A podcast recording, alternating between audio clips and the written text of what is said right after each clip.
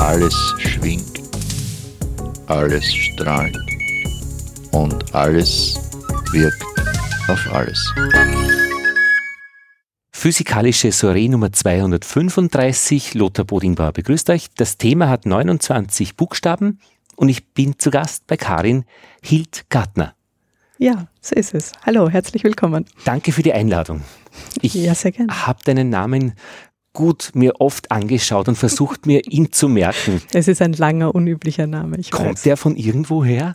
Na, er kommt angeblich aus dem Altdeutschen, wo sowas wie äh, geheißen haben soll wie der mit dem schönen Garten. Na, schau. Ich weiß nicht, ob das stimmt, aber mir gefällt das Geschichtel so das gut, dass ich schön. beschlossen habe, das muss stimmen. Passt auch irgendwie zum Thema, weil dieses Wort mit 29 Buchstaben heißt Umweltverträglichkeitsprüfung. Und es ist jetzt kein extra kompliziertes Wort, es ist vor allem aber nur ein langes Wort und es besteht aus drei Elementen, der Umwelt, der Verträglichkeit und der Prüfung. Und du bist Spezialistin dafür. Du ja. hast nämlich eine Tagung organisiert, äh, die jetzt gerade in Wien stattgefunden hat, an der Technischen Uni Wien, wo 200, über 200 Leute gekommen ja. sind, um über die Umweltverträglichkeitsprüfung hier und weltweit zu sprechen. Ganz genau. Also ich habe die Buchstaben noch nie gezählt. Das ist ein voll lustiger Zugang. Ich werde natürlich sofort nachzählen müssen. Es ist ein sehr langes, kompliziertes Wort, das stimmt. Drum wird es meistens abgekürzt als UVP. Und auch unsere Tagung hat daher die Abkürzung gehabt UVP und Raumplanung. Mhm. Die Umweltverträglichkeitsprüfung ja. ist eigentlich fast so kompliziert wie das Wort. Es ist ein wirklich komplexes rechtliches Verfahren und es wird immer wieder aus verschiedenen Gesichtspunkten betrachtet. Und wir haben den Fokus gewählt, dass wir gesagt haben, als technische Universität schauen wir uns an, wie das eigentlich mit der Raumplanung zusammenhängt. Also Raumplanung für alle, die jetzt nicht so geläufig mit auch diesem komplizierten Wort sind. Ich weiß nicht, wie viele Buchstaben es hat, aber auch einige. www.letterscount.com kann man es eintippen. äh, schon weniger war Raumplanung, das ist das, was wir glauben zu kennen. Genau. Einerseits ist in Wien halt hauptsächlich Stadtplanung und am Land geht es darum zu sagen, wo soll jetzt Bauland gewidmet sein, wo haben wir landwirtschaftliche Flächen, wo haben wir Verkehrsbänder oder Infrastruktur wie Schienen. Und es gibt an der Technischen Universität Wien ein Department für Raumplanung. Genau. Und da gibt es einen Fachbereich für Finanzwesen und Recht auch noch. Genau, ich bin Juristin und bin hier am Fachbereich für Finanzwissenschaften. Ich bin immer wieder verblüfft, welche Institute es oder welche Fachbereiche es an der Technischen Uni Wien ja, gibt.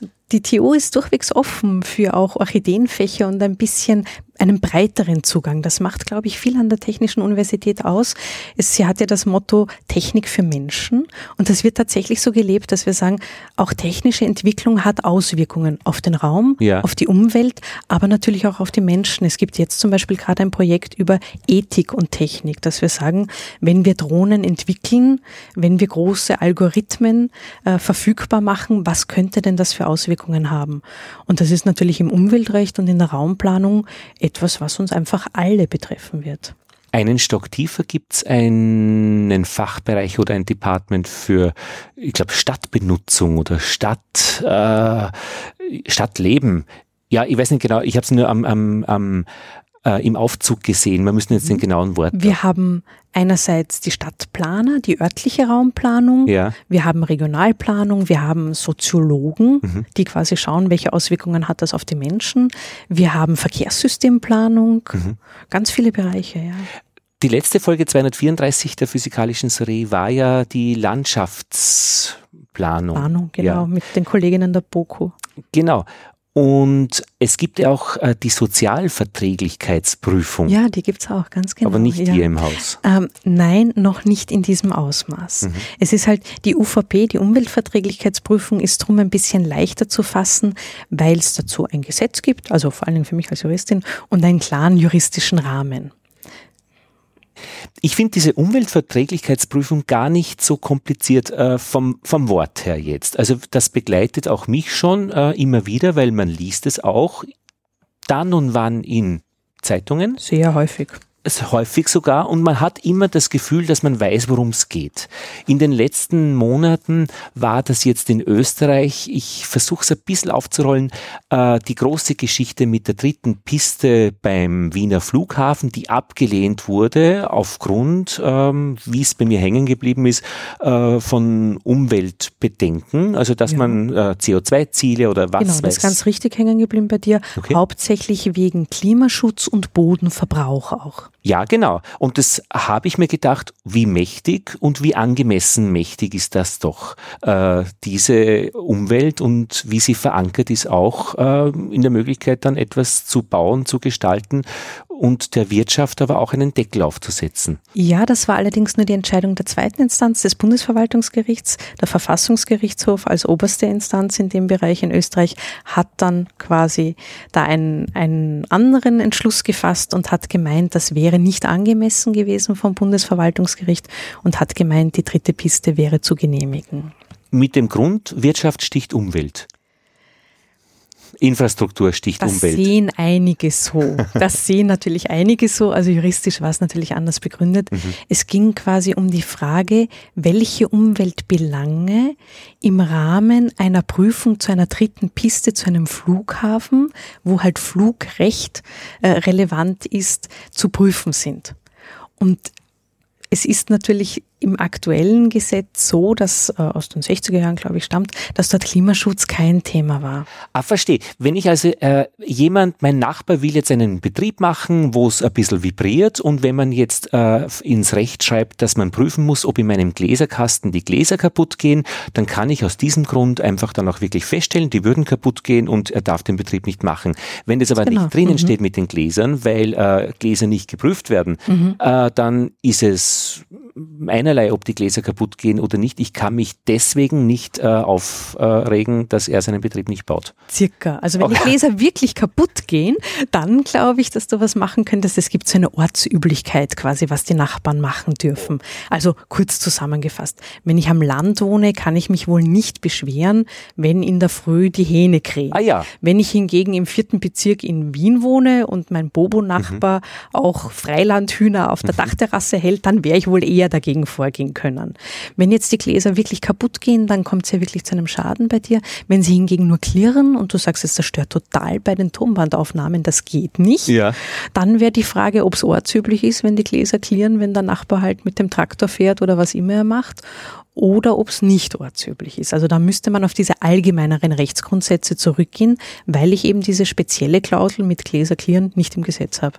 Aber das wäre jetzt eine völlig andere Rechtsschiene. Es wäre bei der Prüfung aber nicht dabei, wenn es nicht. Wenn es nicht im Gesetz geht, steht, wäre es prinzipiell einmal nicht dabei. Und genau. das sind einfach diese für mich relativ schwer einsehbaren, äh, wo ist welches Gesetz zuständig. Ja. Ich glaube, wenn dann noch ja. Gemeindeebenen und Landesebene mhm. dazu kommt und dann die Bundesebene und die EU-Ebene mit Wasserrahmenrichtlinien, die übrigens ausgezeichnet sind, weil sie sehr gut formuliert sind, wie ich äh, jetzt kennenlernen konnte an der Steyr und an der Enns. Ähm, ja, das hat die EU für uns getan, weil immer wieder gefragt wird, was hat die EU, EU je, jemals für uns getan? Und ganz wichtig, ja, Wasserrahmenrichtlinie. hat die EU extrem viel für uns getan. Die Wasserrahmenrichtlinie, die du angesprochen hast, absolut, aber auch die Fauna-Flora-Habitat-Richtlinie, die sich mit Biodiversität auseinandersetzt, oder die Vogelschutzrichtlinie, die europaweit ganz wichtige Ansatzpunkte für Vogelschutz geliefert hat. Und auch die Umweltverträglichkeitsprüfung kommt aus dem Europarecht, mhm. selbstverständlich. Mhm. Das ist nichts, das Österreich erfunden hat. Zweite Geschichte ist ein Tunnel durch die Lobau, wo ich mir immer denke, das geht eh unten durch. Also äh, was, äh, wo kann da das Problem sein, außer dass wir noch mehr Autos haben, äh, die aus dem Umlandbereich von Wien nach Wien kommen, was ich eher ungünstig finde. Ähm, Weitere äh, Dinge der Umweltverträglichkeitsprüfungen fallen mir dann nicht mehr ein. Die waren äh, vielleicht so kleinere Geschichten eben auf Gemeindeebene, wenn jemand einen Schweinestall machen möchte, wo äh, sich dann die Menschen zusammenrotten. Da, dagegen natürlich, da fällt dann das Wort dann äh, Umweltverträglichkeitsprüfung schnell einmal. Genau. Karin, also ist denn, Entschuldigung, ja? Es gibt quasi bei der UVP immer verschiedene Bereiche. Wir haben so kleinere durchschnittliche UVP-Verfahren, wie zum Beispiel eine Schweinestallvergrößerung, die du angesprochen hast. Das kann durchweg sein, dass das auch UVP-pflichtig ist. Wir haben im UVP-Gesetz eine Aufzählung, welche Projekte der UVP unterliegen und meistens gibt es dafür Schwellenwerte. Also wenn ich drei Schweineln im Hinterhof halte, werde ich keine UVP durchführen müssen. Wenn ich 10.000 Schweine, Mastschweine oder was auch immer halte, wird wohl eine UVP ja. durchgeführt werden müssen. In den Medien sind meistens die großen Projekte. Also ja, die dritte Piste, selbstverständlich der Lobautunnel, vielleicht die 380 kV-Leitung. Nein, ist mir nicht irgendwie. Im Standard no. immer wieder erwähnt wurde und auch in einigen anderen Aber Medien. Was war die Geschichte, wenn eine UVP länger als neun Monate dauert, dass das automatisch genehmigt wird. Und da, da, äh, da weißt du was dazu. Ja, natürlich. Also das war ja gestern in allen Medien und natürlich gingen sofort die Mails äh, bei mir ein und dürfen die das und können die das. Also ich würde das vergleichen mit dem sogenannten Guillotine-Prinzip, wie wir das bei der Fusionskontrolle haben im Rahmen des Europarechtes. Dort gibt es genauso eine Bestimmung, wenn die Behörde nicht rechtzeitig mit der Prüfung fertig wird, dann gilt die Fusion als genehmigt. Mhm. Weil man eben auch gesagt hat, das sind wichtige wirtschaftliche Belange. Das ja. kann nicht sein, dass da eine Behörde so endlos verzögert. Dort ist das allerdings auf europäischer Ebene vorgegeben. Das wäre jetzt ein österreichischer Vorschlag, der meiner Ansicht nach nicht unbedingt Deckung in der europäischen UVP-Richtlinie findet.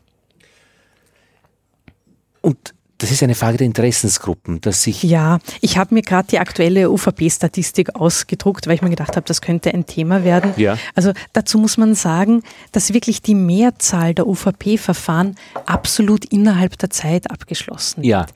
Die Statistik sieht das oft ein bisschen anders, weil wir dann halt Verfahren wie die dritte Piste drinnen haben, die sich eigentlich über zehn Jahre ziehen. Mhm. Aber wenn ich so zwei, drei solche Ausreißerverfahren habe, bringt mir das halt quasi in der Durchschnittsstatistik für alle alle Verfahren schneller mal um drei Monate mehr.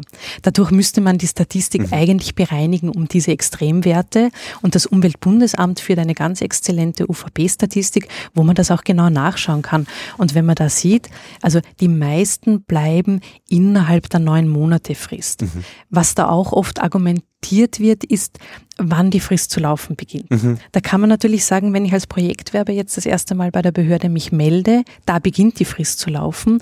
Äh, das ist aber ganz klar rechtlich geklärt. Die Frist beginnt dann zu laufen, wenn alle notwendigen mhm. Unterlagen bei der Behörde eingereicht wurden. Wenn es eröffnet wird. Ganz genau, wenn es formal eröffnet wird. Das ist ja auch ganz gut beschrieben, wenn man nachschaut im, im Rechtsinformationssystem oder, oder ich weiß nicht, wie das in Österreich heißt, im Internet, wo man ähm, äh, Help, glaube ich, GVAD. Und da steht es wirklich ganz detailliert. Äh, ja. Man kann das nachlesen, welche Unterlagen es auch gibt und genau. es erscheint zugänglich. Ja, im Ministerium für Nachhaltigkeit und Tourismus, ja, ja. wie es jetzt heißt, also früher Land- und Forstwirtschaft, Umwelt- und Wasserwirtschaft, die haben auch sehr gute Informationsseiten, wo man sehr schnell einmal relativ viel Information bekommt. Aber jetzt schnell gefragt, äh, bevor wir ins Detail mehr mhm. noch gehen, äh, wenn jetzt die dritte Piste schon sehr lange dauert, würde das heißen, das ist jetzt über neun Monate und ist daher genehmigt? Nach diesem neuen Vorschlag, wie es gestern in den Medien kolportiert, also gestern früh in den Medien kolportiert wurde, glaube ich, wäre das so zu verstehen. Gestern Nachmittag gab es von Ministerin Köstinger dann eine ich glaube, eine Pressekonferenz, jedenfalls äh, eine Aussendung, wo es jetzt für mich nicht mehr so geklungen hat. Mhm. Aber wie gesagt, wir haben noch keinen formalen äh, Gesetzesantrag dazu und davor kann man nichts sagen. Das ist ein bisschen wie Kaffeesud lesen, was dann durch die Medien geistert. Und wie ist das, wenn dann zum Beispiel äh, bei der Prüfung etwas entdeckt wird, was absolut aufschiebende Wirkung hätte, wenn es sowas gibt? Also man sagt, okay, große Zieselfamilie, also, das dauert jetzt noch ein halbes Jahr, weil die müssen wir noch einmal genauer anschauen. Nix. Das ist ja bei der Umwelt. Ich weiß natürlich gar nicht, wie diese aktuelle Novelle tatsächlich ausformuliert werden sollte. Was man also vom juristischen Standpunkt sagen sollte, wir haben die Staatszielbestimmung zum umfassenden Umweltschutz und wir haben das geltende UVP-Gesetz, das auf eine europarechtliche UVP-Richtlinie zurückzuführen ist.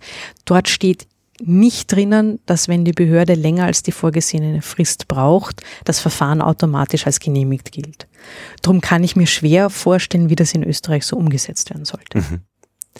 Staatsziel, dieses Wort mhm. finde ich sehr interessant. Was ist denn ein Staatsziel?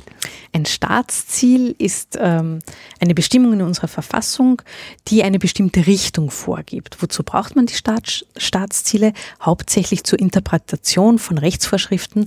Interpretieren darf ich aber nur dann, wenn die quasi nicht ausreichend formuliert sind. Das heißt, wenn ich einen Interpretationsspielraum habe. Dann kommt das Staatsziel genau. da als, leitende, äh, als leitender genau. Gedanke. Mhm. Ja. Und welche Auswirkungen hat dann so ein Staatsziel für die eine oder andere Seite? Kann man das dann zum Argumentieren verwenden, dass man sagt, hey, aber Staatsziel ist ja eigentlich äh, Fettflugverkehr? Ja, glaube ich schon. Es stehen jetzt nicht so rasend viele Staatsziele in unserer Verfassung drinnen. Wir hatten eben sehr lange ein Bundesverfassungsgesetz über den umfassenden Umweltschutz. Da wurde dann auch Nachhaltigkeit aufgenommen, Forschung und verschiedene andere Bereiche. Also es ist jetzt etwas breiter geworden, aber es steht schon noch in unserer Verfassung drinnen. Das heißt, das ist schon ein wichtiges Statement zu sagen, das wurde in unserem Parlament mhm. mit zwei Drittel Mehrheit beschlossen. Mhm. Es ist eine Verfassungsbestimmung, das heißt, da müssen mehr Abgeordnete anwesend sein bei der Abstimmung und auch eine, ein höherer Prozentsatz zustimmen. Da kann man schon davon ausgehen, dass das wirklich einfach Common Sense war, dass wir das gerne haben wollen. Ist aber auch irgendwie ein Relikt, weil in EU-Zeiten es übergeordnete Ziele gibt. Eben diese Richtlinien zum Beispiel finde ich ja, äh, weiß ich nicht, ob ich jetzt Kraut und Rüben vermische, aber, aber Staatsziele und EU-Ziele, das wäre. Naja, das stimmt absolut. Also Europarecht steht prinzipiell auch über dem Verfassungsrecht der ja. Mitgliedstaaten. Mhm. Das gibt nur eine Ausnahme für die Grundprinzipien, also zum Beispiel, dass wir halt eine Demokratie sind oder mhm.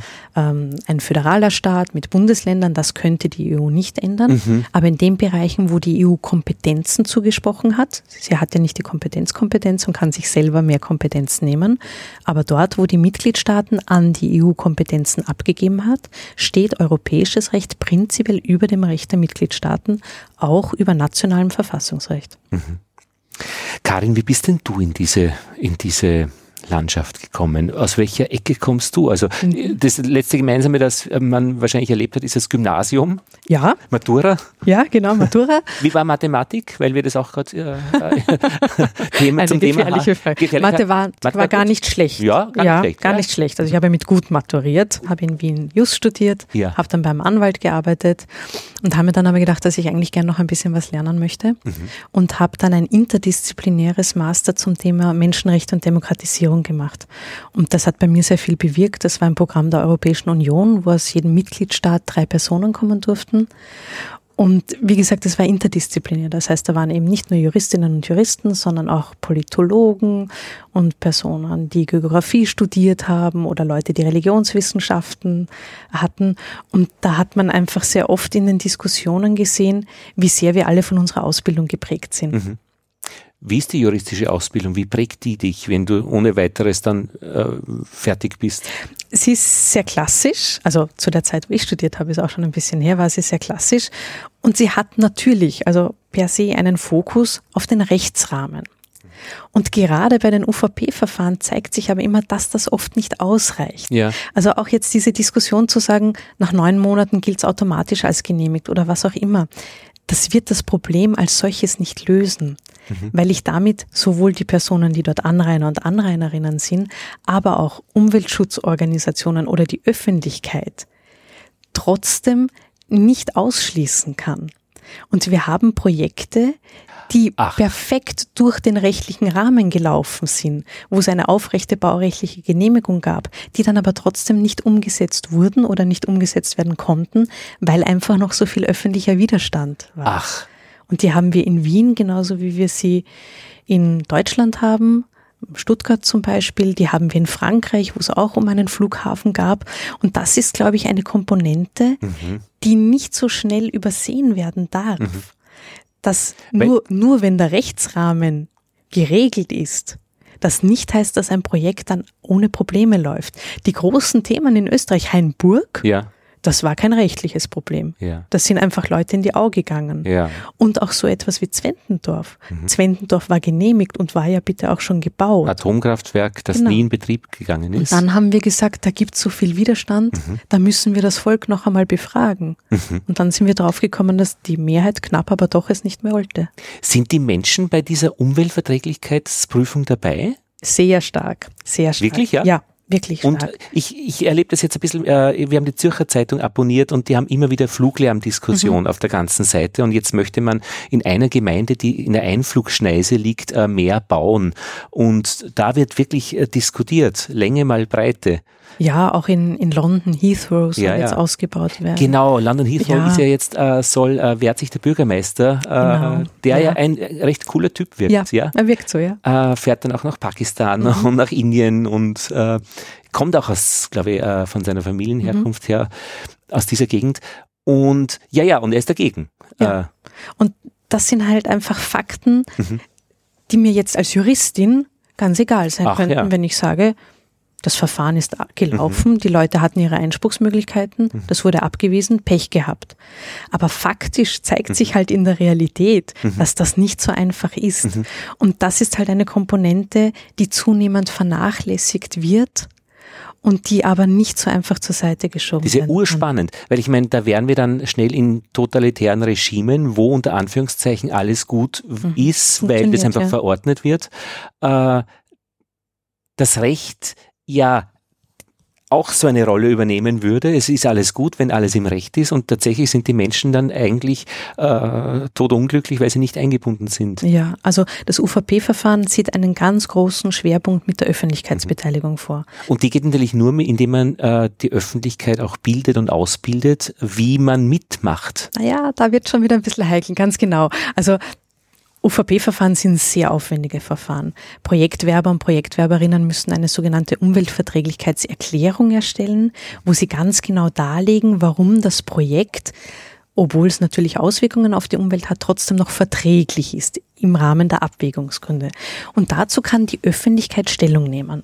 Jetzt muss man sagen, wenn das eine Umweltverträglichkeitserklärung von mehreren hundert Seiten ist, was durchwegs üblich ist, ist das halt sehr schwierig zu sagen, Privatpersonen müssen sich die Zeit nehmen und quasi auch den Sachverstand haben, das durcharbeiten zu können, damit sie dann darauf replizieren können. Das werden sie wohl, ja wohl nicht alleine machen, sondern sie werden sich in Gruppen zusammentun. Genau, da gibt, es gibt ganz verschiedene Zugänge. Also Nachbarn, Nachbarinnen gehen oft wirklich auch alleine vor, also als Personen. Äh, man kann eine sogenannte Bürger- oder Bürgerinneninitiative bilden. Da brauche ich 200 Personen, die in den betroffenen Gemeinden wohnhaft sind. Und zusätzlich gibt es Beteiligungsmöglichkeiten für Umweltorganisationen. Das müssen aber wirklich Organisationen sein, die gemeinnützig sind, seit einigen Jahren bestehen und die werden auch in einem Verzeichnis eingetragen beim Umweltministerium, also aktuell Ministerium für Nachhaltigkeit und Technologie. Mir fallen drei ein, WWF, äh, Global 2000 und Greenpeace. Absolut, das sind aber auch solche Organisationen drinnen wie ähm, lokale Vereine gegen die Enstal-nahe Trasse oder sonstiges. Vogelschutzvereine sind einige drinnen. Da gibt es eine Liste, die kann man auch auf der Homepage des Ministeriums nachsehen. Und da geht es ja dann auch um die Frage von Akteneinsicht und solchen Ganz genau.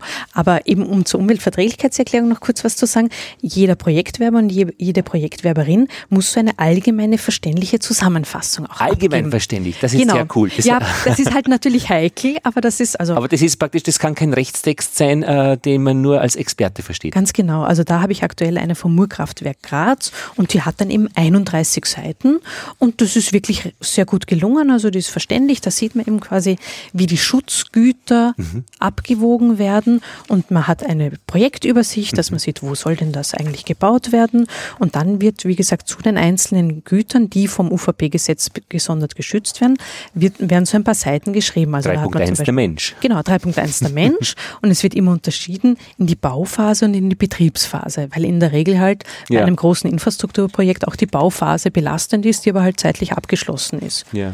Also Mensch, dann kommen wir zu Siedlungsraum und Stadtentwicklung, Erholung, Forstwirtschaft, Wildökologie, Landwirtschaft, Fischerei, Wasserrechte, Wassernutzung. Die Kirche ist nicht mehr drinnen, auch in Österreich. Die Kirche ist nicht mehr drin. Und dann kommen wir zum nächsten Schutzgut, Tiere, Pflanzen und Lebensräume, wo einfach auch in Landpflanzen, Landtiere unterschieden wird, Wassertiere, Wasserpflanzen. Es geht hier um ein Kraftwerk, wie gesagt. Dann kommen wir zum Boden, um die Struktur des Bodens, um die Untergrundstabilität, aber auch die Qualität des Bodens. Und beim Wasser sehen wir halt auch einerseits den Fokus auf Oberflächengewässer, aber natürlich auch auf, auf die Grundwasserqualität. Sind Luft wird sicher auch irgendwo noch Ganz sein. genau. Luft kommt dann, Luft Land- und Klima. Ah, Und die Landwirtschaft, die Landwirtschaft und auch die Landschaft. ja, auch die Landschaft, ganz genau.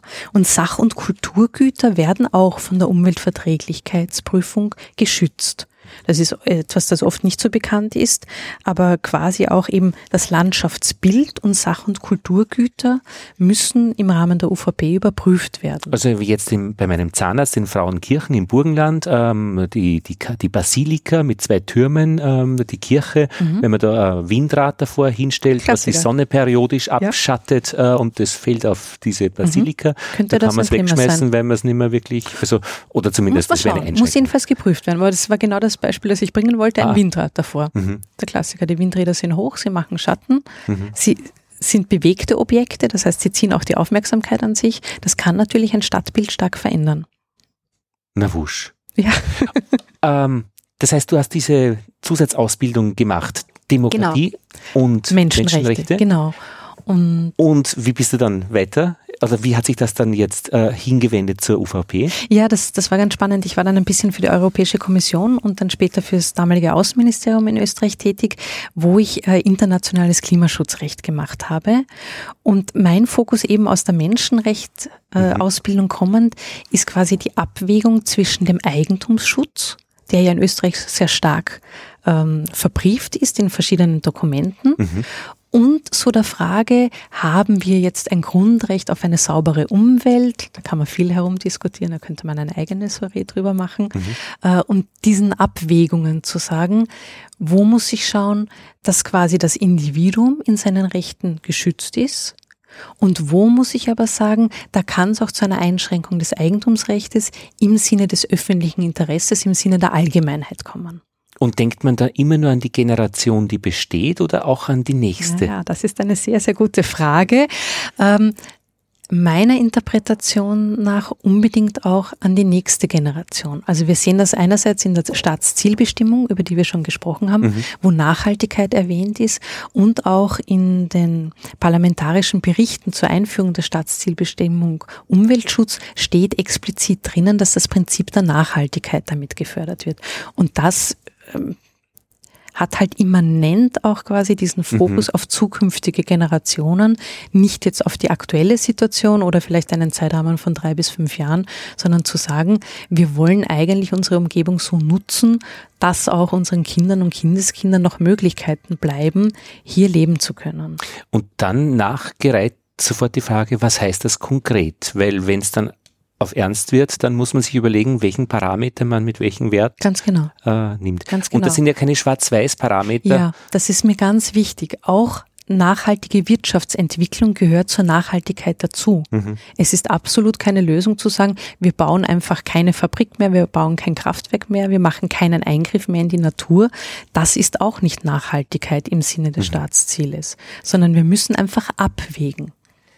Da wird es ja dann verschiedene Interessensgruppen geben, die auch durchaus unterschiedlich zusammengesetzt sein können. Aber es gibt ja auch zum Beispiel den Staatsanwalt, der ja das Interesse des Staates ihr vertritt, äh, dass da niemand auf der Straße irgendwie erschlagen wird, zum Beispiel. Mhm. Äh, gibt es auch so einen Staatsanwalt für die, eben für die Umwelt, der genau diese Rolle übernimmt? Es ist ganz witzig, dass du das ansprichst. Ja, wir haben einen sogenannten Umweltanwalt, eine Umweltanwaltschaft in allen Bundesländern, das ist auf Landesebene mhm. geregelt und die haben haben Parteistellung in jedem UVP-Verfahren. Ach. Das mhm. heißt, die nehmen quasi die Rolle des Umweltschützers, der Umweltschützerin ein. Und aktuell gibt es gerade einen Entwurf zu einer UVP-Gesetznovelle 2018, wo ein sogenannter Standortanwalt eingeführt wird, mhm. der dann quasi mhm. der Widerpart oder das Pendant dazu sein soll, der quasi die wirtschaftlichen Interessen des jeweiligen Standortes vertreten soll. Das ist immer in die wirtschaftlichen. Die wirtschaftlichen. Es ist in UVP-Verfahren immer quasi ein Thema zu sagen, ja, es ist dann der Projektwerber, die Projektwerberin, die einzigen, die quasi für das Projekt sind. Und auf der anderen Seite steht der Umweltanwalt und die Bürgerinneninitiativen und die Umweltschutzorganisationen und die Nachbarn und Nachbarinnen, die in der mhm. Regel auch nicht begeistert mhm. sind. Also und ist da immer die Wirtschaft äh, der, der, der, das, der Gegenpart oder kann das aus einer anderen Ecke auch kommen?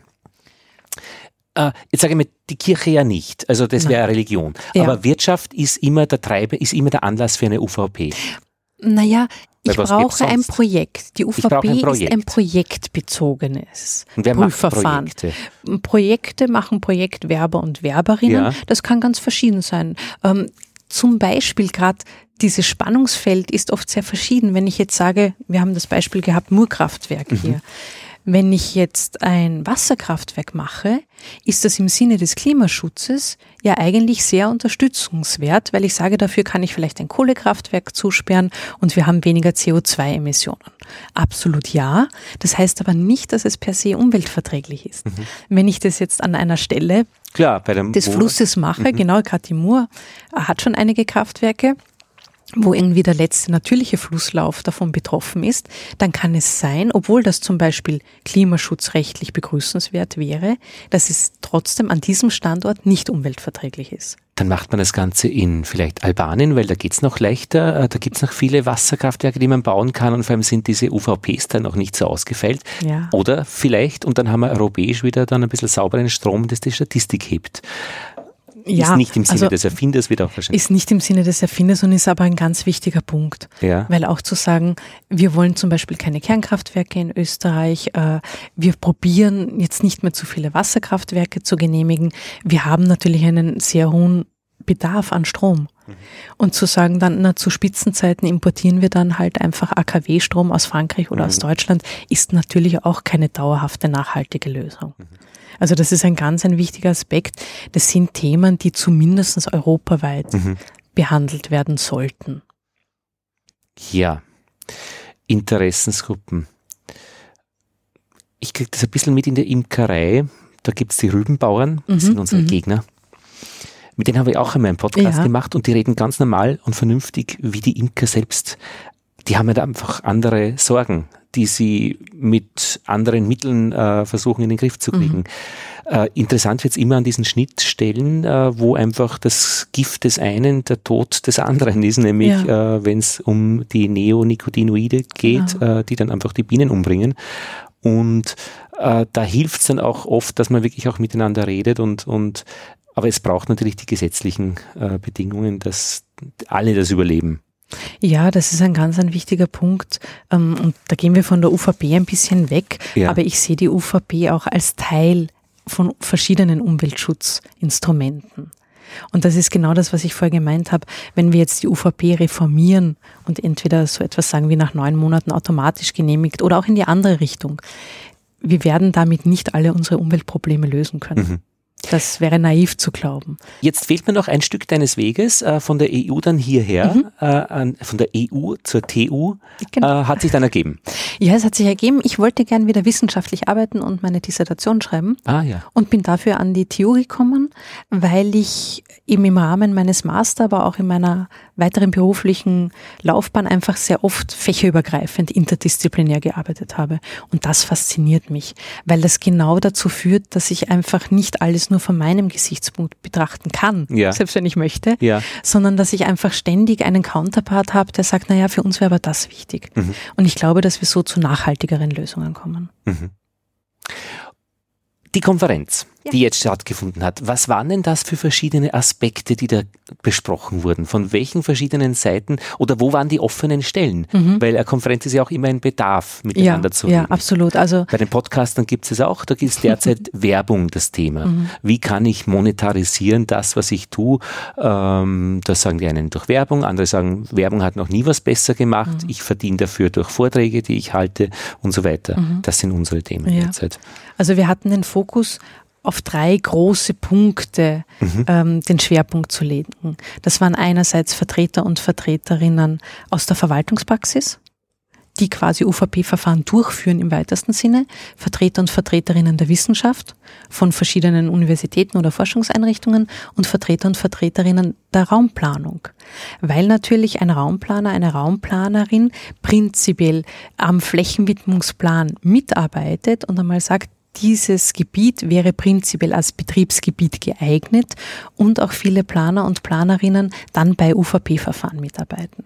Also das war so der Fokus, den wir ausgesucht haben. Und dann hatten wir wirklich das Glück, einfach fantastische Vortragende zu bekommen. Also Durchführung äh, der Verfahren, wissenschaftliche Arbeit dazu und äh, die Raumplanung. Ganz genau, weil oft diese drei Bereiche ein bisschen aneinander vorbeiarbeiten. Und die verschiedenen internationalen Systeme vergleichen oder abzugleichen, ist jetzt nicht so die Dramatik, weil da weiß man eh schon, wie das tickt. Naja, das haben wir schon gemacht. Wir hatten äh, einen Professor aus Deutschland, Martin Wickel von der Hamburg Hafen City Universität, der uns über UVPs in Deutschland berichtet hat. Und dort sind sie schon ganz anders. Dort kann man zum Beispiel nicht eine Individualbeschwerde gegen eine UVP, sondern nur gegen den dahinterliegenden Planungsakt einrichten, wodurch eine ganz andere Dynamik entsteht. Wir hatten Vesna Kula-Planinsic vom slowenischen Umweltministerium, die über UVP in Slowenien gesprochen hat.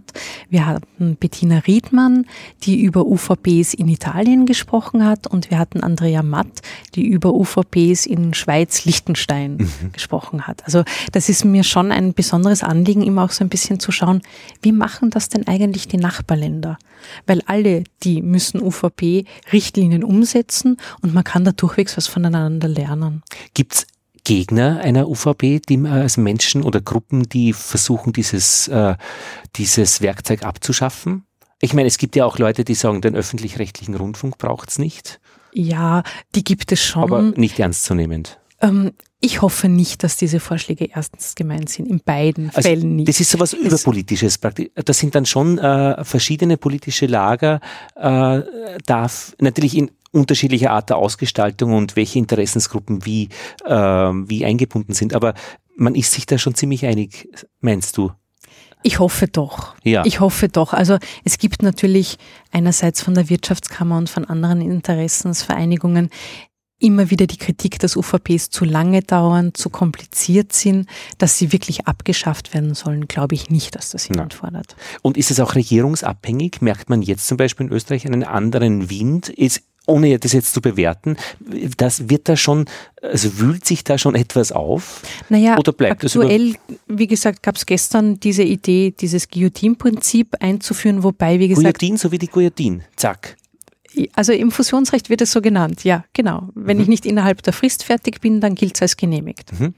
Ähm, das ist ja schon ein, ein, ein, ein, ein, ein heftiger Eingriff. Das wäre ein ganz starker Eingriff. Aber wie gesagt, ich weiß nicht, wie weit das wirklich so geplant ist mhm. und wie weit das halt aus Gerüchten entstanden ist. Und natürlich auch andere Themen wie Mieterschutz zum Beispiel, was jetzt nicht hierher mhm. gehört, aber das ist natürlich auch im hohen Maß dann ähm, regierungsabhängig, wer, weil natürlich Regierungen gewählt werden. Absolut. Also, Oder ähm, ähm, Parteien jetzt gewählt werden, ja, die halt bestimmte Vertretungen ja. dann auch Natürlich, erfüllen müssen. Selbstverständlich, Recht ist immer von Politik abhängig. Also eben dieser Entwurf zur UVP-Gesetznovelle, über den wir gerade gesprochen haben, der ist jetzt gerade in Begutachtung, mhm. wo eben der Standortanwalt eingeführt wird. Ah ja. Das ist natürlich eine starke Veränderung des Verfahrens, weil bis jetzt hatte ich unter Anführungszeichen nur den Umweltanwalt. Mhm. Der bekommt jetzt einen Gegenspieler, eine Gegenspielerin. Aus der Wirtschaft. Genau. Aus von, aus, aus denen, der den Standort vertritt und genau. damit auch das Projekt. Genau, das Projekt, weil das muss man natürlich auch sagen, oft sind geplante Vorhaben für eine Region auch wichtig, weil sie halt Arbeitsplätze bringen. Mhm. Und dann wird es natürlich umso schwieriger abzuwägen, zu sagen, naja, wir könnten da 200 Arbeitsplätze bieten. Die Leute müssten zum Beispiel nicht mehr mit dem Auto in die nächstgelegene Stadt pendeln, mhm. um zu arbeiten. Dafür würden halt diese und jene Flächen verbraucht werden und wir hätten diese und jene Emissionen. Also das ist etwas, was jetzt von der aktuellen Regierung kam. Äh, diese Idee, bestimmte Vorzugprojekte zu benennen, für die keine UVP durchgeführt werden müsse, das wird schon länger diskutiert, also circa seit einem halben Jahr. Was wäre das? Würstelbude irgendwo hinbauen? Also in diese. Naja, ich, ich denke, es wäre eher so etwas wie die dritte Piste oder den Lobautunnel. Aber gerade da erscheint es mir ein bisschen eigenartig, hier gerade keine zu machen. Das ist ja so, so ganz. Da bist du nicht der Einzige, dem das eigenartig vorkommt. Ja, ja, weil, okay, gut, ja. Das wäre halt wirklich eine Möglichkeit, dieses Auf manchmal sehr aufwendige Verfahren zu umgehen. Auf der anderen Seite, aber natürlich, zu umgehen. Und was wird damit leichter? Man hat keine Probleme mehr mit Einwänden, mit Umwegen, die man ja, machen muss. Das ist genau die Frage, die sich mir stellt. Eben. Ich habe damit keine Probleme im rechtlichen Verfahren, rechtlichen Verfahren. weil ich das rechtliche UVP-Verfahren so nicht Aber habe. Die Menschen ich würde nicht meine Hand ins Feuer legen, mhm. dass sich dann nicht irgendwelche lokalen Proteste ergeben und die Leute, ich weiß nicht, die Baustelle besetzen oder sonstige Maßnahmen setzen, um das zu verhindern. Also wenn ich ähm, zuständig wäre jetzt für ähm, die Eisenbahntrassen und ich glaube Trassenführungen sind ein großes Thema bei der ja, ÖVP. absolut. Ähm, und ich würde gern nach Graz und ich habe keine Lust oder keine, echt keine Freude über den Semmering da dauernd drüber zu krabbeln. Mhm. Äh, so ein gerader Tunnel durch wäre schon sehr cool. Da würde ich mit, mit möglichst wenig Einwänden äh, am glücklichsten sein. Einfach durchbauen. Das würden die meisten Projekte betreiben. Also, eh, ist das eh eine ich denke schon. ja, genau. Aber natürlich dieser, dieser Schritt dann, dass man sagt, ja, Einwände sind ja eigentlich auch eine Chance. Na, das würde mir ein bisschen strapazieren, aber, aber ja, aber gesamt, und das ist ja die staatliche Ebene, gesamtstaatlich ist das Ergebnis sicher besser. Weil wenn es ein Verfahren gibt, ja. Wenn es ein Verfahren ja. gibt, weil, der ja. äh, weil das Allein durch ja die Möglichkeit zur Partizipation genau. aller Beteiligten. Genau. Ja. Wir waren in China auf einer Teefarm äh, Tee äh, mitarbeiten, mhm. weil das war, da gibt es so ein Netzwerk WUF heißt das, mhm. äh, an, auf Biobauernhöfen.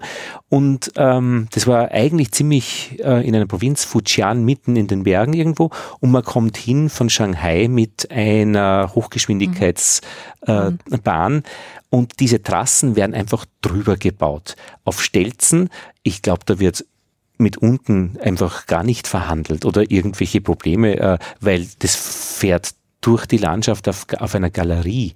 Äh, das könnte mir, wenn es stimmt, also keine Ahnung, ob das auch wirklich so ist, aber da, ich hatte den Eindruck, äh, dagegen gewisse Dinge schon leichter. Infrastruktur. Natürlich, es gibt auch Dammprojekte in China, wo großflächig abgesiedelt wird und ja. andere Beispiele. Aber ähm, Infrastruktur ist eben wirklich ein großes Thema in China und da die, dieses Hochgeschwindigkeitsbahnnetzwerk einfach reinzubauen, ja, Müsste man aber reden, weil ich, wahrscheinlich ist es wie immer, wenn man dann genau mit wem spricht. Ja, es ist, äh, glaube ich, wie bei größeren Stadtentwicklungsprojekten in China. Ja. Es wird halt sehr schnell einmal abgesiedelt. Und in Shanghai werden äh, diese alten ähm, Bezirke äh, dann auch äh, niedergerissen, also genau. flächig, so mhm. ganz, wie wenn man in Wien 1040 einfach flach macht. Ja. Oder, also ja. rechtsstaatliche Verfahren würde ich dort eher nicht so sehen, wie sie in Europa ja, ja. gehandhabt werden. Nordbahnhofgelände in Wiel, weil es mir gerade einfällt, äh, ist auch ein großes äh, Stadtentwicklungsgebiet, wo auch Partizipation scheinbar dabei ist, ja, äh, wo, wo, aber auch sehr viele Vorlesungen gehalten werden für die Bürgerinnen und mhm. Bürger, damit die einfach das lernen, weil ich glaube, also ich äh, müsste das lernen. Partizipationsprozesse sind ganz wichtig, aber wirklich komplexe Angelegenheiten. Ja. Weil ich eigentlich schauen sollte, dass ich einen Querschnitt der Bevölkerung dabei habe. Und alleinerziehende Männer oder Mütter genau. äh, habe ich nicht dabei, weil die hab haben am dabei. Abend echt große genau. Probleme, die ich Kinder ins Bett kriegen. Genau, zum Beispiel. Oder sie arbeiten halt noch bis um acht oder halb neun Und in einem Supermarkt. Müde. Ja. Mhm. Ich habe auch selten Leute mit Migrationshintergrund dabei. Mhm. Ich habe selten ganz junge Leute dabei die es gerade besonders interessieren sollte. Auch Ältere zu inkludieren kann schwierig sein. Also gerade bei UVP-Verfahren gibt es einfach sehr oft so den klassischen Beteiligungsbürger, der ist männlich, oft ist er Jurist und sehr oft ist er schon in Pension und hat damit einfach Zeit, sich damit zu beschäftigen. Hm. Und das ist nicht gut. Oh, es ist nicht die optimale Lösung. Mhm. Und wie soll ich sagen, prinzipiell ist der Zugang natürlich freiwillig und jeder und jeder kann sich beteiligen. Die Frage ist aber, wenn wir dauerhafte Lösungen haben wollen, ob wir nicht bestimmte Bevölkerungsgruppen besonders ermutigen sollten, sich zu beteiligen und das denen vielleicht auch ein bisschen erleichtern. Das ist einerseits das Informationsthema, das du angesprochen hast, das halt ganz wichtig ist, den Leuten auch einmal ihre Rechte zu erklären zu sagen, worum es geht und wie sie sich einbringen können und andererseits halt wirklich zu schauen, wie kann ich einen möglichst breiten Querschnitt aus unserer doch schon sehr bunten Gesellschaft inkludieren, dass die Planung dann wirklich auf alle Belange Berücksichtigung nimmt. Weil natürlich ich von meinem Standpunkt mhm. sehr von meiner Lebensweise geprägt bin. Wenn ich gerade zwei, drei kleine Kinder habe und oft mit dem Kinderwagen unterwegs bin, werde ich auf andere Sachen schauen, als wenn ich äh, jünger bin und mit dem Skateboard fahre. Wenn ich vielleicht auf einen Rollstuhl angewiesen bin oder älter bin und mit dem Stock unterwegs bin, werden mir Parkbänke wichtiger sein, wo ich mich ausruhen kann oder Lifte, als wenn ich Mitte 40 und noch sehr mobil bin. Aber da hängt ja da ein ganzer Rattenschwanz an guten Sachen dran. Äh, das braucht ja dann kritische Menschen auch. Und Ja. kritische Menschen braucht kritische Medien und Auf braucht jeden Fall. kritische. Medienvertreterinnen und Vertreter. Und wenn wir gerade jetzt äh, in Österreich eine Diskussion haben, äh, wie sehr dürfen sich ähm, Angestellte des öffentlich-rechtlichen Rundfunks äh, auf Twitter äh, äußern. Und da ist eben die Frage, was genau eigentlich da gemeint ist mit äußern, weil äh, ich meine, dass mir etwas auffällt, wenn zum Beispiel eine Grenzübung gemacht wird, die äh, Pro Borders heißt und äh, dieser Begriff ist jetzt, ich würde daran vorbeigehen, aber äh, wird verwendet von politischen Gruppierungen, die sehr weit rechts stehen sind. Und es, ja, wen fällt's denn auf? Jemanden, der mit Medien vertraut ist. Ja. Und derjenige dürfte dann diesen, diese Verbindung nicht herstellen, wäre das äh, von meiner Entfernung aus ein schwerwiegender Eingriff in äh, das, wie wir eigentlich eine Gesellschaft haben möchten, nämlich verstehend, äh, kritisch, nachfragend, das, was wir eigentlich in den Schulen auch aufgefordert sind, den Kindern Lehren, beizubringen. Ja. Also ich, ich, ich würde ja gerne auch viele Wünsche erfüllen von anderen andersdenkenden Menschen, aber sie sind nicht gescheit. Ja, also es zu, Ich meine, Frage ich möchte dieser, jetzt nicht dieser wohin Grenzüber treiben, ja? Nein, nein, also ich empfehle mal in die Tagespresse heute zu schauen, wo es ein Satiremagazin. Sehr, ja, genau, wo es einen sehr netten Zugang zu dieser Grenzübung Ja. gab, äh, dass man ja auch die Schlacht gegen die Orks nachstellen könnte und einmal zu schauen, wie sich Österreich damit hält. Der Hans Rauscher schreibt heute sehr interessant im Standard auf Seite 1 über diese Art, was quasi ähm, Redakteure, Redakteurinnen staatlicher Medienunternehmen auf Twitter machen sollten und dürften, ob sie zum Beispiel antworten dürfen, wenn sie angegriffen werden, was ja immer wieder vorgekommen ist in den letzten Monaten. Jetzt ist es natürlich nicht sehr schlau, wenn ich als, als Anchorman einer, einer Nachrichtensendung äh, sage, ich wähle die äh, SPÖ, aber das macht er ja eh nicht. Nein, das kommt Äh, nicht vor. Und das, da, da, diese Dinge, äh, und wie auch immer man darüber denken mag und was auch immer dann eine Betriebsvereinbarung äh, für diese Angestellten ähm, dann ähm, ausschauen mag, ob es ein Entwurf ist oder was mich fasziniert hat an dieser Geschichte ist, es wurde sehr schnell äh, die New York Times erwähnt, äh, dass die auch eine Vereinbarung hätten, äh, was ihre Mitarbeiter und Äußerungen betrifft. Und da habe ich dann aber nachgelesen und der erste Absatz war der große Unterschied. Es ist nämlich drinnen gestanden, dass das Folgende auf breiten Konsens und breiter Diskussion innerhalb der Redaktion entstanden ist und dass das eine Geschichte aus der Redaktion ist. Bei uns war es aber jetzt, was passiert ist eben, ähm, so, dass der Generaldirektor eines und Medienunternehmens das als Entwurf, so wie wie es scheint, er die Sache sieht. Und egal, was dann der Inhalt ist, ist vollkommen egal. Er ist aber auf völlig unterschiedlichen Weg entstanden. Natürlich, Top-Down oder Bottom-Up ist Und- ein wesentlicher Unterschied. Genau, und da sind wir in Österreich sehr schlecht, finde ich, weil ich bin zum Beispiel in die Schule gegangen, im Innviertel, und das waren freundliche Lehrer, eine freundliche Schule, aber nichts davon haben wir wirklich gelernt, äh, was äh, das heißt. Allerdings hatten wir schon zwei Lehrer, eine Lehrerin und einen Lehrer, die das Ganze schon drauf hatten. Wir haben es nur nicht verstanden. Äh, das muss man lernen. Ja, das sind jetzt ganz viele Punkte, die du Ja. angesprochen hast. Also einerseits möchte ich sagen, dass quasi kritische Qualitätsmedien in einer Demokratie extrem wichtig sind, um die Öffentlichkeit zu informieren und um die Öffentlichkeit auch bewusst zu halten, auf bestimmte Dinge zu achten. Man sieht immer wieder, dass sehr schnell rechtsstaatliche Selbstverständlichkeiten auch sehr schnell wieder weg sein können. Aber wie ist da deine Wahrnehmung von, äh, von Boulevardmedien, also von Gratiszeitungen?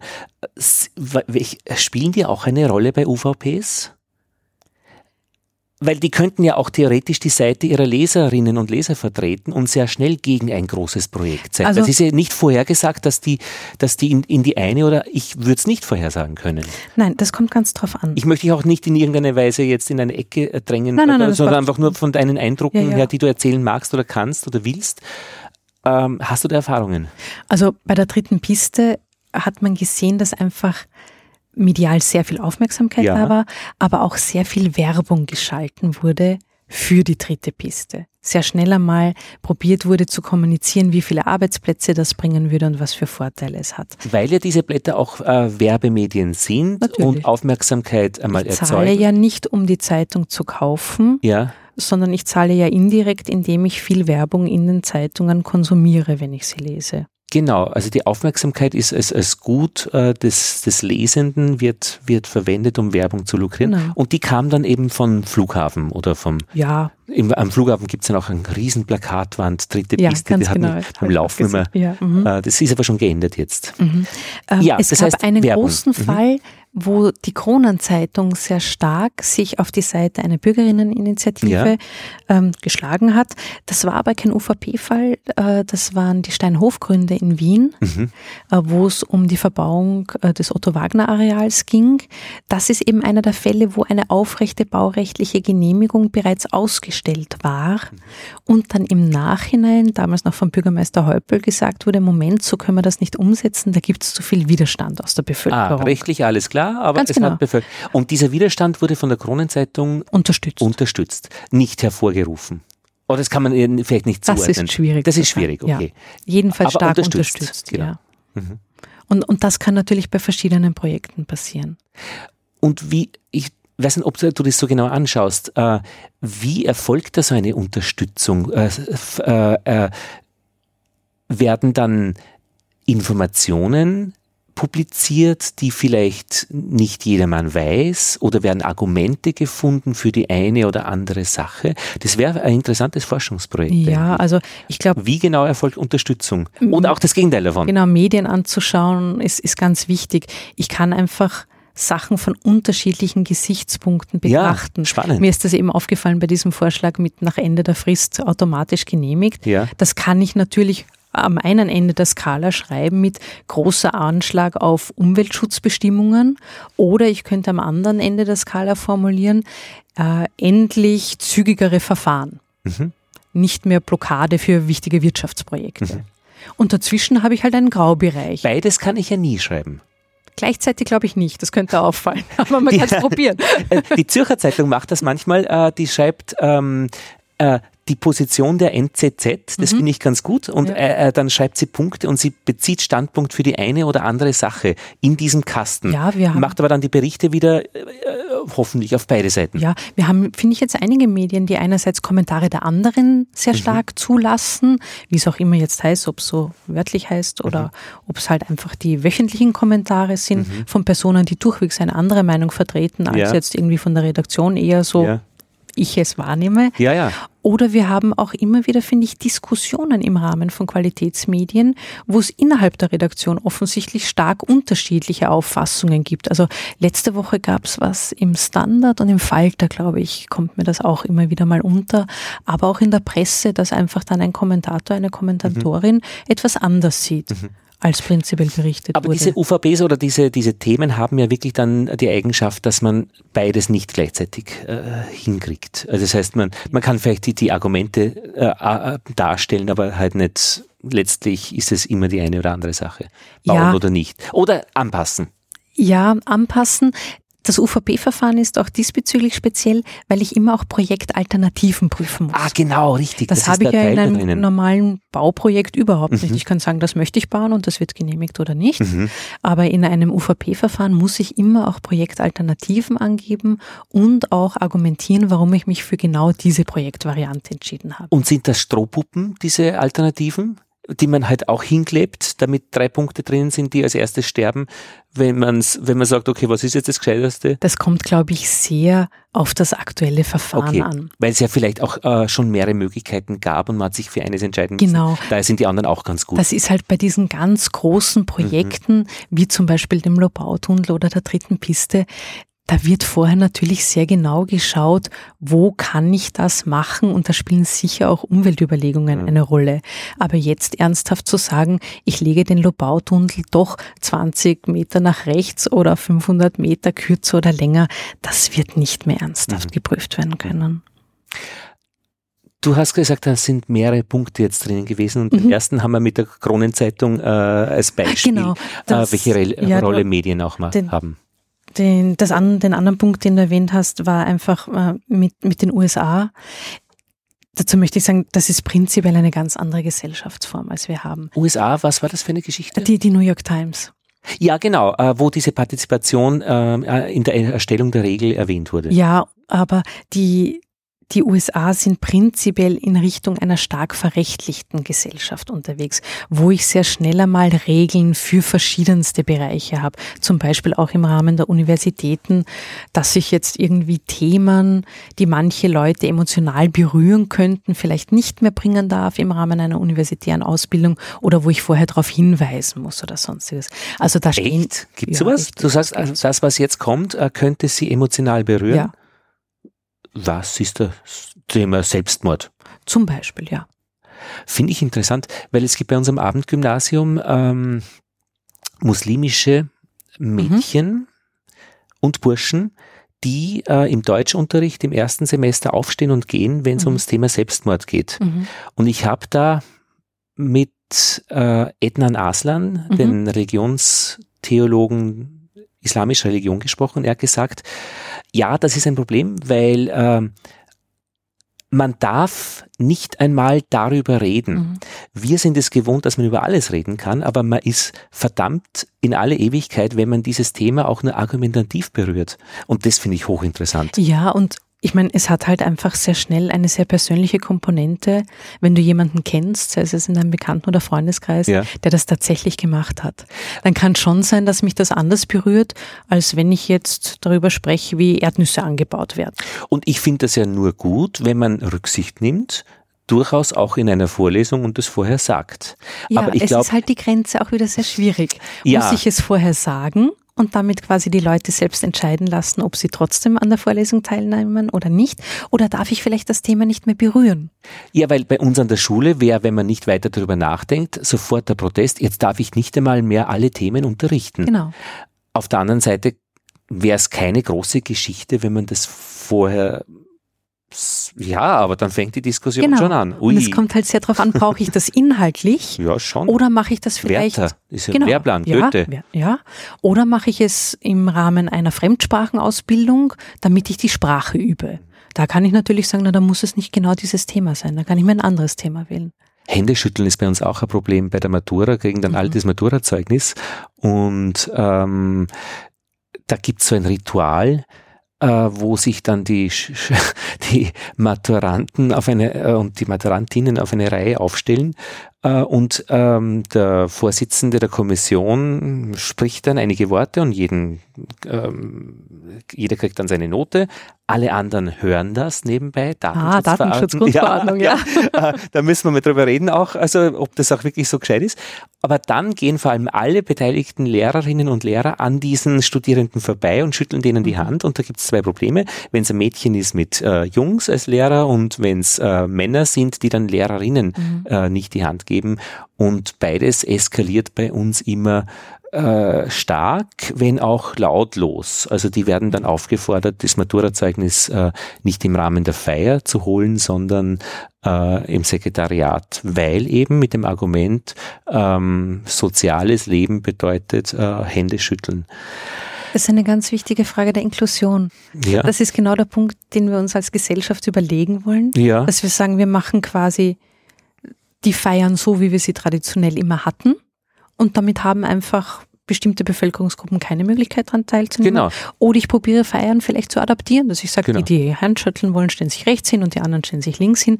Es ist ja auch nicht jetzt nur mit Personen muslimischen Glaubens oder zum Beispiel auch mit orthodoxen Juden. Mhm, genau. Einfach manchmal unüblich, sich die Hand zu schütteln. Ja, ja, absolut. Nur sind die, halt nicht in unserer Schule. Ja. Und was wiederum eine andere mhm, Frage genau. ist. warum denn nicht? warum denn nicht? Und ich hätte mit dem Händeschütteln überhaupt kein Problem, wenn, dann schüttelt man halt nicht die Hände, um Gottes Willen. Und ich meine, meine Formulierung, ja, um Gottes Leuten Willen, ist, ist, ja schon. Manchen Leuten ist es ganz wichtig und auch, auch das ist wichtig, quasi Platz zu haben. Wir, wir werden uns, glaube ich, genauso wie bei den Umweltprojekten einfach darauf einstellen müssen, dass wir deutlich mehr miteinander kommunizieren und probieren wirklich gemeinsame Lösungen zu erarbeiten. Aber es geht nicht immer nur um Menschen, sondern es geht auch wirklich um das staatliche System, in diesem Fall Schule, mhm. wer da die Deutungshoheit und ja. die, die, die Ritualhoheit ja. hat. womit wir wieder vom Bottom-up oder Top-down sind. Ja, und das ist natürlich schon in hohem Maße politisch. Ja, gut. Karin, was könnten wir in diesem Feld jetzt noch ansprechen, was eigentlich wichtig wäre mhm. zum Thema UVP? Ja, also was uns bei der Tagung allen aufgefallen ist, wo wir wirklich Common Sense hatten, ist, dass wir mehr Diskussionsbedarf haben, äh, dass wir uns über Partizipationsprozesse Gedanken machen müssen, mhm. wie wir das wirklich schaffen können, den Beteiligten das Gefühl zu geben, dass ihre Einwände ernst genommen werden und gleichzeitig klar zu machen, dass ich jetzt als Einzelne oder Einzelner nur aufgrund einer gewissen Trotzhaltung nicht wichtige Projekte blockieren darf. Das war klar.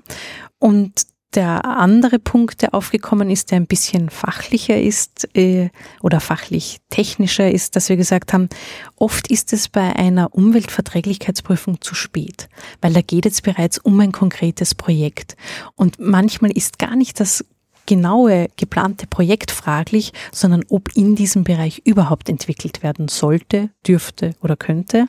Das heißt, wir müssen eigentlich auf die strategische Ebene gehen und da gibt es ein, ein ähnliches Instrument, die strategische Umweltprüfung, die durchgeführt werden muss unter bestimmten Voraussetzungen, wenn ein Plan erstellt wird. Das heißt konkret, wenn der Flächenwidmungsplan sagt, hier soll ein Gewerbegebiet entstehen, dass wir probieren sollten, da schon ein bisschen genauer zu überlegen, brauchen wir das wirklich wirklich brauchen wir ein weiteres Einkaufszentrum in Österreich zum mhm. Beispiel. Mhm. Und dass wir probieren sollten, bereits auf der Ebene konkreter zu überlegen, weil wir sonst genau zu diesem Punkt kommen, dass sehr, sehr viele Jahre schon Vorarbeiten mhm. geleistet mhm. werden und am Schluss dann vielleicht Projekte einfach nicht durchgeführt werden können, was einfach ressourcentechnisch nicht effizient ist. Mhm. Also vor, ja, ja, verstehe. Und das war's. Das war's. Das heißt, wir das werden nächstes Jahr genau die nächste Tagung machen zu strategischer Umweltprüfung und Raumplanung und wollen überlegen, wie man das vielleicht einfach ein bisschen forcieren könnte. Mhm. Ist auch bei der Sozialversicherung so, äh, man kann jetzt schauen, wie man äh, Leute in Kurzentren wieder gesund macht oder man mhm. schaut sich die Prävention genau. vorher Prävention, an. Ganz wichtig. Und ja das sind schon auch moderne Themen. Also wie, die hätte man vielleicht vor Absolut. 100 Jahren anders diskutiert. Das ist genau der Punkt. Die UVP ist jetzt nicht irgendein Spezialfall. Mhm. Eigentlich geht es um große gesellschaftliche Themen, die sich halt hier am Fall Projekt, versus Umwelt, um es überspitzt zu formulieren, manifestieren. Mhm. Aber das sind absolut Themen, die sich auf ganz viele mhm. andere Bereiche übertragen lassen. Aber wenn du sagst, man muss den Einzelnen dann schon klar machen, dass sie mit ihren Einwänden äh, große Projekte nicht verhindern können, mhm. welchen Sinn macht das dann, die Einzelnen einzubinden? Naja, ich, ich möchte nicht sagen, nicht verhindern können, aber nur in einem bestimmten Rahmen gerade in Österreich habe ich halt sehr oft diese Not in my backyard Mentalität, mhm. dass ich sage, natürlich, ich Windkraft, möchte. super. Genau aber bitte nicht dort, wo ich sehe. Ja. Oder ich möchte selbstverständlich im Grünen wohnen und möchte einen guten Anschluss zu meinem Arbeitsplatz, aber der soll bitte nicht direkt die Autobahn bei meinem Grundstück vorbeifahren oder auch die Schnellstraße.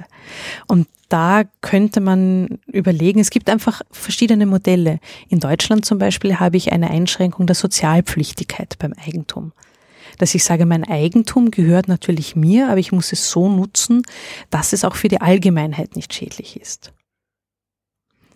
Ja, eben. Und in Norwegen, wenn ich ein großes ja, Grundstück genau. habe und nicht brauche im ja. Stadtgebiet, dann wird ein Kindergarten draufgebaut. Genau. Punkt. Ja. Das ist halt oft wird meiner Ansicht nach quasi werden Umweltschutzinstrumente nicht für den Umweltschutz eingesetzt, sondern um Nachbarinteressen durchzusetzen. Mhm. Im Sinne dieser Not in my backyard. Ganz genau. Ich, ich parke immer wunderbar mhm. auf dem Park vis, -vis oder auf dem Umbe vor dem unbebauten Grundstück vis-à-vis vis -vis meines Einfamilienhauses. Jetzt soll dieses Grundstück bebaut werden, um Himmels Willen. Es sollen sogar Eigentumswohnungen entstehen und nicht nur Villen. Das heißt, ich werde mehr Nachbarn haben. Das gefällt mir natürlich überhaupt nicht.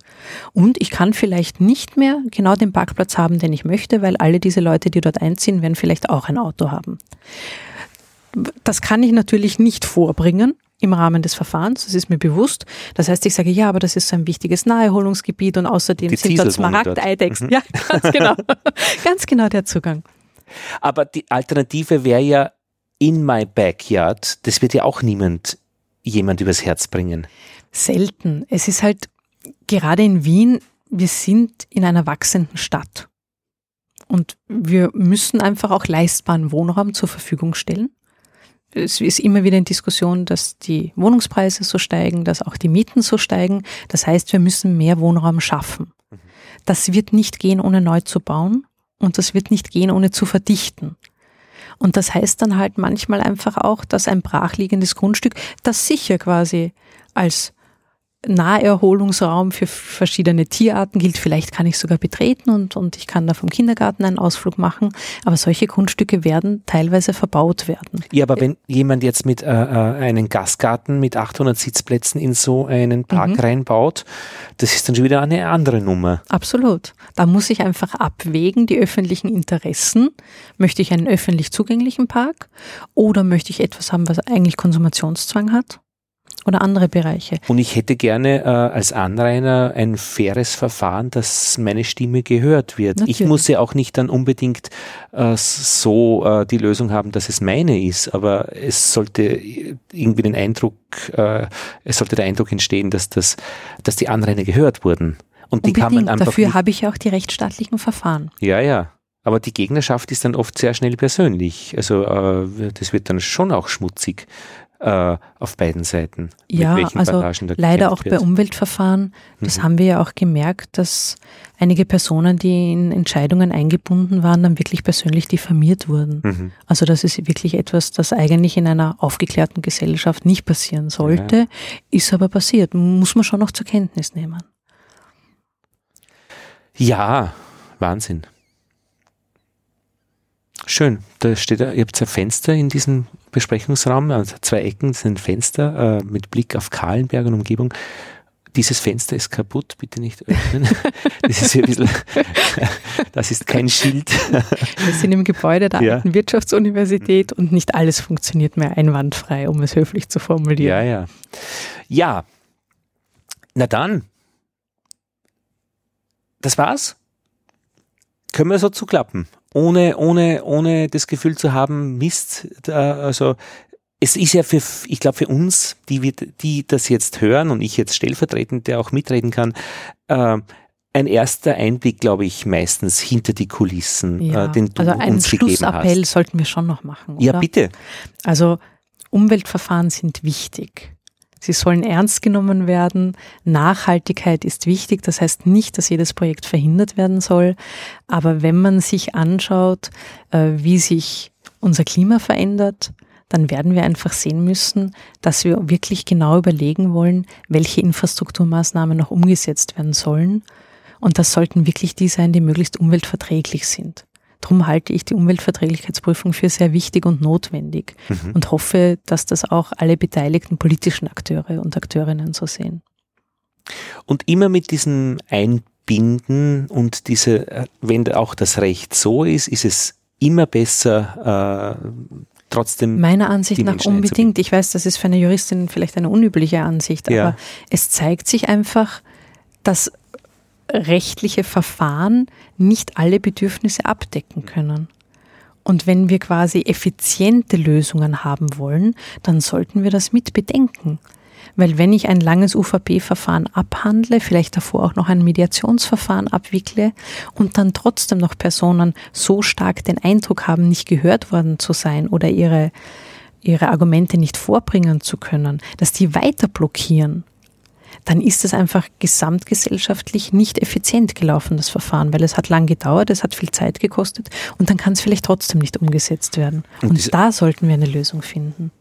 Und natürlich entsteht dieser öffentliche Eindruck auch durch Öffn Abteilungen, die nur für Öffentlichkeitsarbeit zuständig sind, wenn das Unternehmen groß ja. genug ist. Worauf wir wieder zurückkommen auf die, Stinken. Medien. auf die Notwendigkeit kritischer Qualitätsmedien, ja, selbstverständlich. Die nämlich auch wirklich dazu da sind, äh, Widersprüche festzustellen. Ja, und zu und informieren. Die andere Seite zu vertreten, egal ja. welche das jetzt ist. Ja. Ha. Na gut. Mhm. Eins hätte ich noch gehabt, das ist jetzt aber verschwunden durchs Fenster.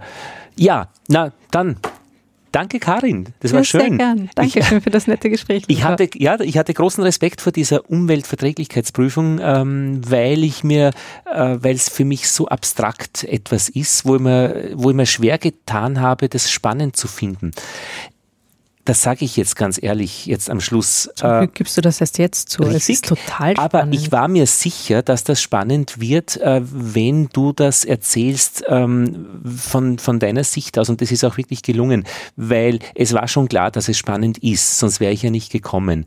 Äh, und dieses aus erster Hand äh, da zu erzählen, das ist, war sehr fein. Vielen Dank für das Gespräch. Ich sage Dankeschön. Und das war die physikalische Soiree Nummer 235.